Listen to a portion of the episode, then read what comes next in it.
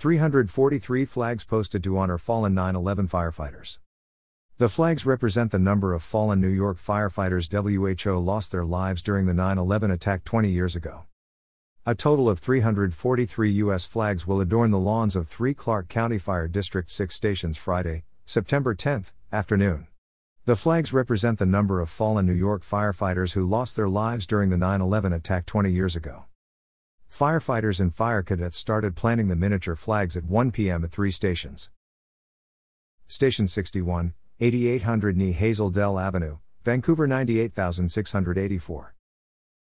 Station 62, 11600 Northwest Lakeshore Drive, Felida.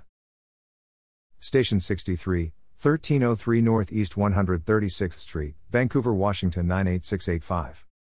It will take roughly one hour to plant all 343 flags, at which time flags will be lowered to half staff. Information provided by Clark County Fire District 6.